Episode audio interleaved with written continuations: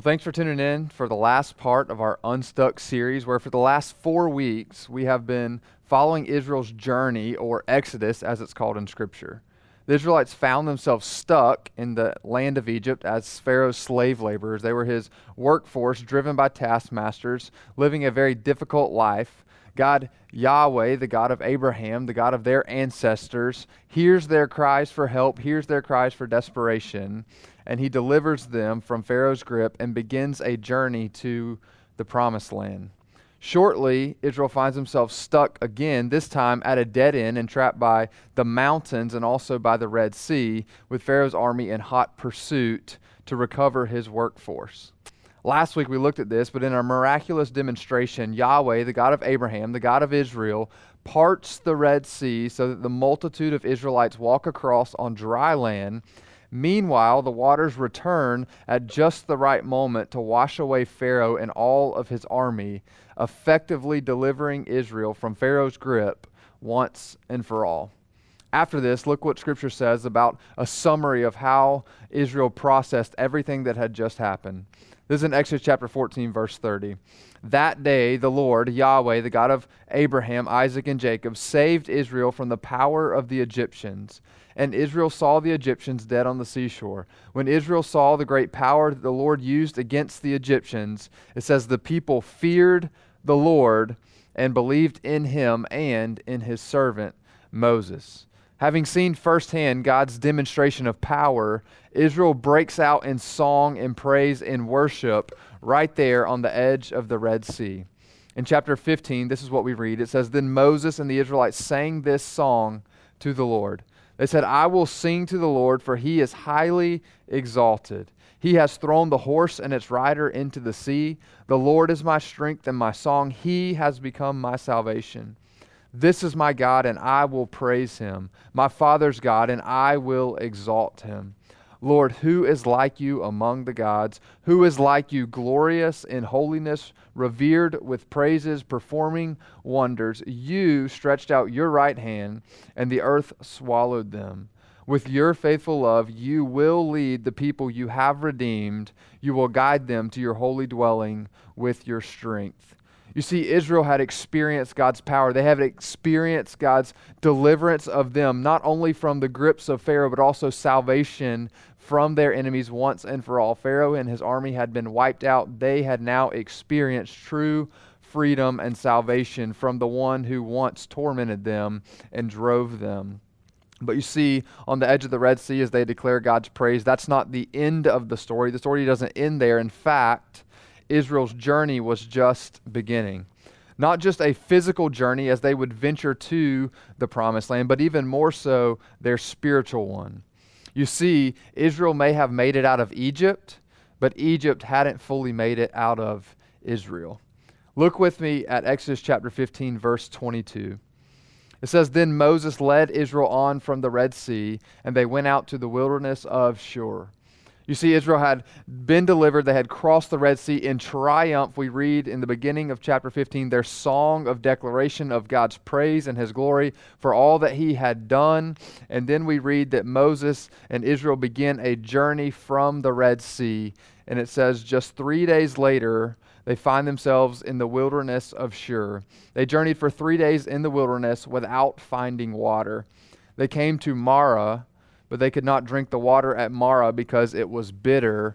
That is why it was named Marah. Marah is the Hebrew word for bitter. And so you can imagine after three days of seeing God's power, three days later, declaring God's praise on the edge of the Red Sea, three days later, Israel finds them themselves in another place where they are essentially stuck.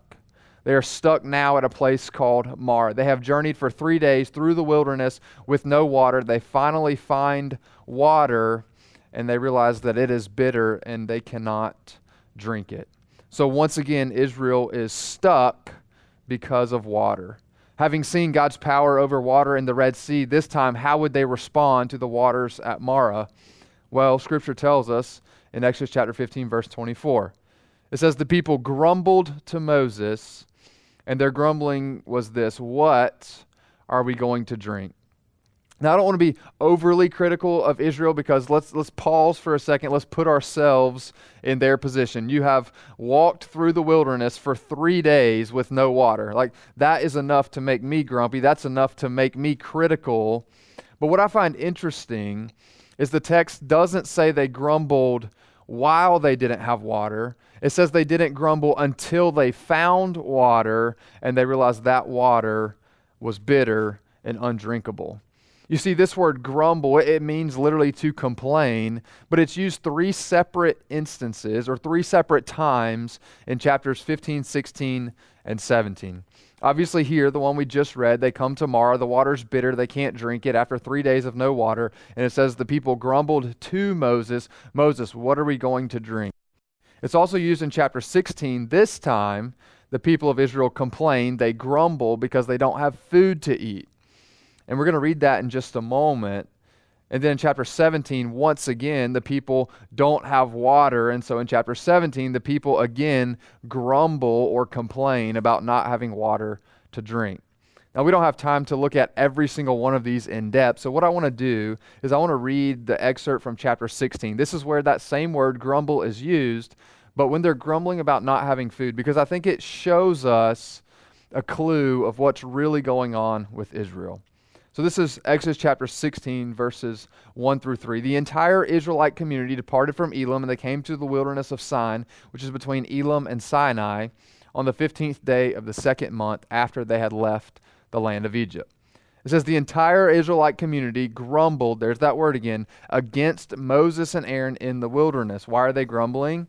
If only we had died by the Lord's hand in the land of Egypt when we sat by pots of meat and ate all the bread that we wanted. Instead, you, Moses, have brought us into the wilderness to make this whole assembly die of hunger. You see, they had made it out of Egypt, but they still had Egypt on the brain. They find themselves stuck, this time without food, and they begin to complain. They begin to grumble against Moses, saying, Hey, you should have left us in Egypt because there at least we had food to eat and our bellies were full. We may have been in slavery, we may have been driven by taskmasters, we may have lived a very difficult life, but at least we were full. But you have brought us into the wilderness so that we would die of hunger. Look in verse 6 of chapter 16. Moses and Aaron respond to Israel, and they say this This evening you will know that it was the Lord, it was the God of Abraham, Isaac, and Jacob. It was Yahweh who brought you out of the land of Egypt. And in the morning you will see the Lord's glory because he has heard your complaints about him. For who are we that you complain about us? Moses continued. The Lord will give you meat to eat this evening, and all the bread you want in the morning, for he has heard the complaints that you are raising against him. Who are we? Your complaints are not against us, but against the Lord. So, these three instances, what we just read in chapter 15, where they come to Marah, they complain to Moses, they grumble to Moses, What are we going to drink? Here in 16, what are we going to eat? You should have left us in Egypt. These three instances indicate a pattern with Israelites with the Israelites' spiritual journey. You see, they have begun a physical journey across the Red Sea to the promised land, but God was more concerned with the spiritual journey that they were on. They had seen God's power, but they had not yet learned to trust his character.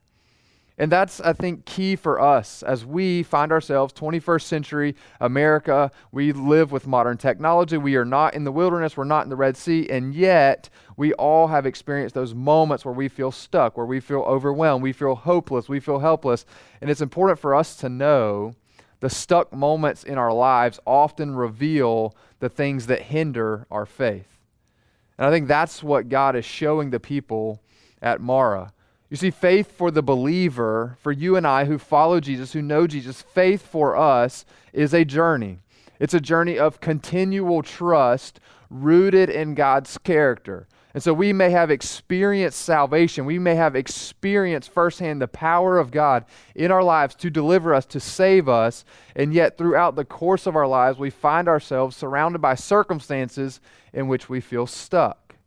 And it's those moments that often reveal the things that hinder us. And it's those moments in which God can use and God can work to remind us that our faith is a journey, and that journey is about continual trust in who He is, that His past faithfulness allows us to have faith in the present.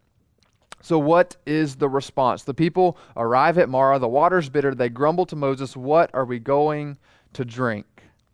So Moses, in response, it says in verse 25 of chapter 15, so he, Moses, cried out to the Lord. There's a, a good point there for when we find ourselves stuck, when we find ourselves hopeless and helpless, there's a good lesson here that we cry out to the Lord in desperation. That's what Moses does. He cries out to the Lord, and it says the Lord showed him a tree.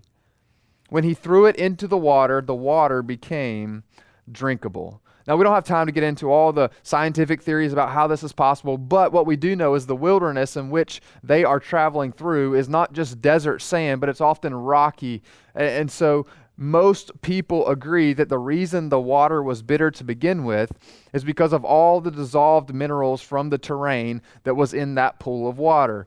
And so there are some theories out there that whatever the tree, the wood, whatever the case may be, that somehow that wood would interact with the minerals in the water and allow the water or the minerals in the water to sink down to a lower level so that what would be scooped off at the top would be drinkable.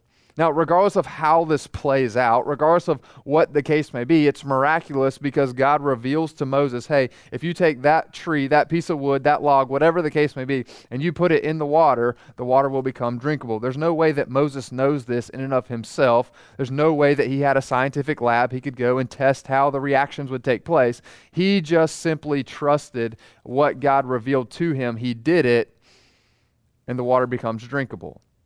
What's key in this is that in Egypt, God revealed his power over Pharaoh through the plagues and through the delivering of the people through the Red Sea. But at Marah, God revealed his heart for his people. You see, God's character is to provide for his people. By making the water drinkable, God once again demonstrates to Israel his faithfulness. It was his faithfulness that allowed them to walk through the Red Sea, for him to deliver his people from their enemies. That was based on his faithfulness. It was his faithfulness that provided for them water to drink that was necessary for survival in the wilderness. God's power enthralls us. God's power on display captures our attention, but it's his faithfulness that sustains us. God got Israel's attention at the Red Sea, and rightfully so, they praised him. We read about that briefly. But after being saved, Israel had not yet learned to trust that God would provide for them every step along the way of their journey to the promised land. So, yes, they were on a physical journey through the Red Sea to the promised land. That's where they were going physically. And yet, more importantly, they were on a spiritual journey, and God would reveal that to them at Marah and reveal that they had work to do spiritually because they had not yet learned to trust Him. Look what God says to the people right after He makes the water drinkable. This is the second half of Exodus chapter 15, verse 25. It says, The Lord made a statute and ordinance for them at Marah, and He tested them there. And this is what God says to the people, his people. This is what he says right after he has made the water drinkable, right after he has proven his character, his faithfulness. Hey, I am leading you. I brought you here. I will sustain you. I will provide for your every need. You just have to learn to trust me. After he has proven that by giving them something to drink, after he has satisfied their thirst, then he gives them these words. He said, if you will carefully obey the Lord your God, do what is right in his sight, pay attention to his commands, and keep all of his statutes, I, God, the God of Abraham, Isaac, and Jacob, Yahweh, will not inflict any illnesses on you that I inflicted on the Egyptians. Why? For I am the Lord who heals you. That phrase, Lord who heals you, is interesting because it's literally translated Jehovah Rapha. It means the God who heals, or the God who heals you, Israel. You see, God revealed part of his character to the people in a way that they had not yet understood. Yes, he had demonstrated his power. I am the God of power who can deliver you through the Red Sea, who can wipe out your enemies. But now he reveals about himself I am also the God who heals. I'm the God who heals the water so that you can drink it and have life. But more importantly, I am the God who heals you because I am your God. You see, in effect, God says to Israel, This is who I am. I'm your God and you are my people, but you have to learn to trust me. And what's interesting is he says, You will show evidence that you trust me. You have to learn to trust me, but the way in which you exhibit trust in me is that you would listen to my words and obey them. Look again what he says. He said, If you will carefully obey the Lord your God, you will do what is right in his sight, pay attention to his commands, and keep all of his statutes, then I will not inflict any illnesses on you because I am the God who heals you. Effectively, God says, I am your God, you're my people. You have to learn to trust me. The way that we know that you trust me is that you carefully listen to my words and you are careful to do them. You see, our actions are an outward demonstration of our faith. So if our actions in these stuck moments reveal themselves as panic and crying out and grumbling and complaining, it could be an indication that our faith isn't maybe what we thought it was. So God would use those stuck moments to reveal to us that we're actually on a spiritual journey and our faith is being hindered. So He wants to take and reveal those things so that He can remove them. As further proof of God's heart for Israel, this passage in Exodus 15 concludes in this way Then, after all of this, they came to Elim. What is Elim? Elim is the opposite of Marah. It says this about Elim there were 12 springs there and 70 date palms, and they camped there by the water. So God brings the people from Marah, which means bitterness, to Elim. Had they come to Elim first, they would have had their thirst quenched, but they would have missed an essential lesson. The lesson learning to trust God in every circumstance. You see, we learn to trust God when we learn that He is trustworthy. At Marah, God showed that He was trustworthy because He took that which was undrinkable and made it drinkable to satisfy their thirst, but more so to reveal His heart for His people. So they learned the lesson at Marah, and then they come to Elim because they had to learn the lesson of God's character first before they could come and just have their thirst quenched. You see, God's faithfulness is what got them this far, and it would be His faithfulness that led them to the promised land. So, as we conclude this series, and I would encourage you if you missed a, a, message or you missed a week and some of the parts of the story aren't quite fitting together for you, I would encourage you to go back and watch it because we've, we've looked at the entire story from the time leaving Egypt all the way to the point of getting to Elim. But here's what we want you to know not just about this message, but about the series as a whole. Like we've said, there are moments where we find ourselves stuck. Those moments of helplessness, those moments of hopelessness, those moments where there is no way of escape, there is no way out. And what we want you to know is that it's in those moments, although painful, although testing, although trying, that we see God's heart for his people, and you can trust the character of God in those moments. He is faithful and he desires what is best for his people. He desires to provide for his people. But we have to know that sometimes we find ourselves stuck because God wants to reveal to us the thing in our lives that is hindering us from going to where He wants us to go.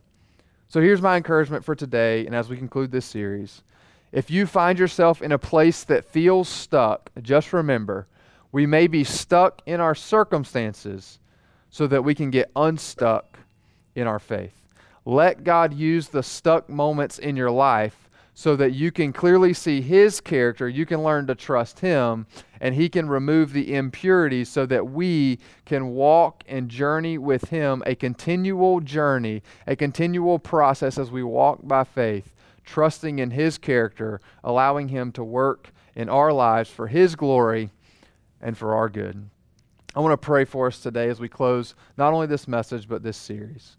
God, I pray that through the story of your faithfulness in the lives of the Israelites, as they have been delivered from Egypt, as they have miraculously crossed the Red Sea on dry ground, as you have wiped out their enemies, as you have provided for them the unthinkable, the drinkable from the undrinkable, God, I pray that we learn from this story today that you are the same God today as you were then, that you are faithful today, that your faithfulness is a part of who you are.